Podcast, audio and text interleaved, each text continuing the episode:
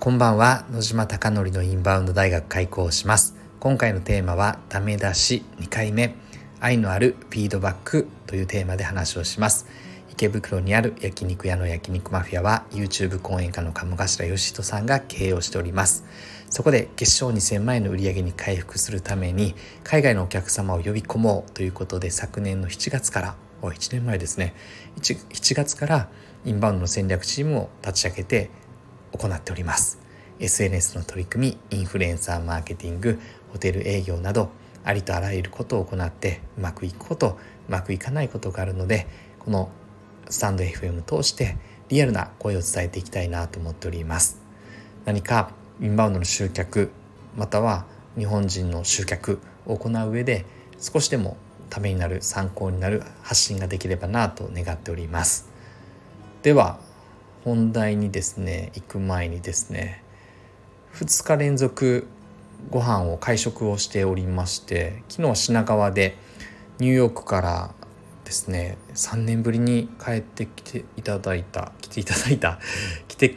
来た内海さんという方と食事をしました。内海さんと会うのはとてもとても久しぶりでキャッスルキャステルホテルか。お城のホテルキャステルホテルニューヨークというキャス正式名称が今 Google マップで見たらキャステルホテルスパラグジュアリーホテルというのを経営されてる方ででこの方が独立をされてで十数億円ぐらい投資して土地とか建物を買って前はそこの役員でやってらっしゃったんですがでアメリカのニューヨークのそのホテルの支配人兼社長社長みたいな感じでやってらっしゃいました。まあ、昨日はですねニューヨークの今の実態まあ円安だけではなくてまあすごいいろんな話を聞きましたね。マンハッタンまで、まあ、電車で通っていて片道2,000円で往復4,000円ですっていう電車代だけで40分乗るのに往復4,000円かって思ったりとか、保険がないので保険制度がないので保険に入ってらっしゃって、まあ、生命保険って言ったんですか保険に入って医療保険とか保険に入ってらっしゃってそれが40万とか50万ぐらいでさらに家が60万とか70万でただ生活するだけで100万超えるというそして今回飛行機で家族4人で帰ってきてらっしゃって120万かかるというつまりインバウンドのお客様はもうそれぐらいお金をかけてきているという話なので、ま当然富裕層な割合が高いという話です。まあ、格安航空使っても家族で来ようってなったらやっぱり結構な片道10万だとしても20万4人か80万か格安航空でもかなりかかって内海さん4ヶ月前に予約してたって話だったんで早割ででもその値段だという話でした。でまあ、ビジネスとかも高かったんで家族だったんで乗らなくて帰りはビジネス乗ってらっしゃいましたがエコノミーで来てという話だったんで、まあ、インバウンドをやる上でやはりその生活圏の実態を知ることが大事だなと思って、まあ、本当にお金がかかるそして日本の円が弱くなる状況なんだなっていうのをいろんな話を聞いてて痛感しました。で今日は圭介さんという方とご飯を食べて日本人で初めてスペインのサッカーリーグを買収した方でまあその方とも自由が丘のお寿司屋さんお寿司好きだっていうことだったんで27年間通ってるお寿司屋さん移転したらしいんですがなんか移転して緑が丘にあったお寿司屋さんが自由が丘に移動してそこに行ってでそこで大輔さんという方うんと、今サンフランシスコで、うんと、会社を立ち上げてで会社を銀行に売って50%買ってもらって残り50%持っててアメリカだけは社長としていててあとはもう世界にいろんな東南アジアとかにあるらしいので会社が。なんでそこは基本的には常務とか日本では常務っていう名刺持ってましたね。とかっていう名刺を持ちながら、まあ、世界を股にかけて動いてらっしゃる方がいてその方にもアメリカの状況とか世界の状況を聞けてまあこの2日間はかなりアメリカに精通した話が聞けて勉強になったなと思っております。かなり日本酒も飲んで今もめちゃくちゃ酔っ払ってる 酔っ払っておりますで、うんと、今日のもうダラダラ話してもですねごめんなさい本題やっぱり酔っ払ってるとですね本題からかなり大きくずれますね。と今日の本題はですね改めてですね考えたいことはですねまあおはこさんの愛が深いという話です。でさまざ、まな分析をして結論はリーチ数が売り上げに直結する相関係数と0.8の強度を持っているので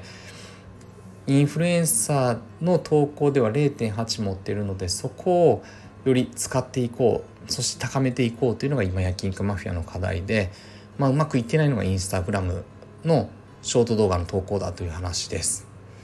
で昨日も話をしましたが修正点が上がって今日も修正を点をもう上げていただいてた話ですね結構今日は来まして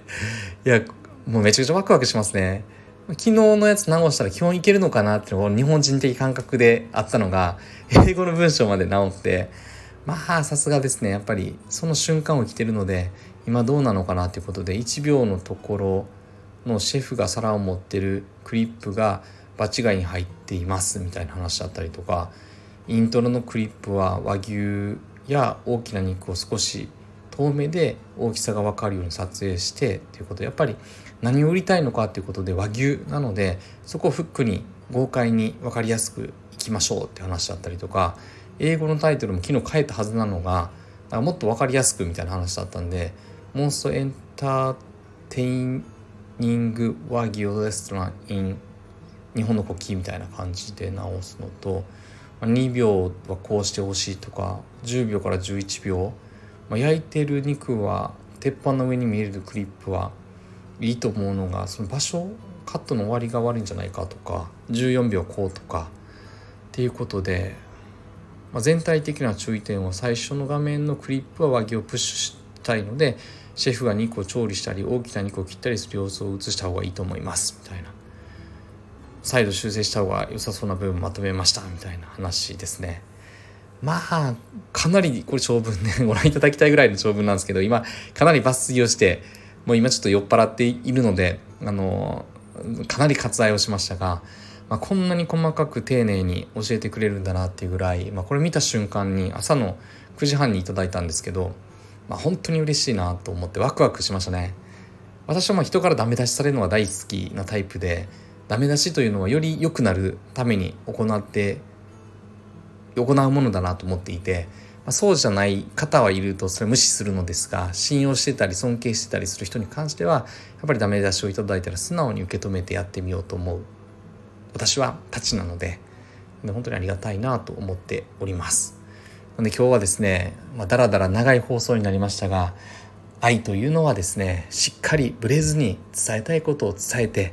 より良くなるためにお金をかけるのではなく時間を労力をどれだけかけるのかという話です。お金をですねお金が持ってれば簡単にかけれますが時間というのはですねお金を持っていれば使える時間もひょっとしたら忙しくて少なくなる可能性もあると思うのでここまで時間をかけていただける愛情深さ愛の深さに感動しているというのが今の状況です。なのでショート動画ですね。これから SNS の取り組み改善していくにはいかに愛情を持って愛を持って自分自身のインスタグラムを TikTok を YouTube ショートを改善していくのかっていうのが大事だなっていうのをおはこさんを通して感じました。あなたの店がたくさんのお客様で溢れることを願ってそして焼肉マフィアがより一層海外のお客様にご来店いただき本当に素晴らしい店だなということをおっしゃっていただけることを目指してさらに取り組んでいきたいなと思っております。今日も最後までご清聴いただきまして本当にいつもありがとうございます。おやすみなさい。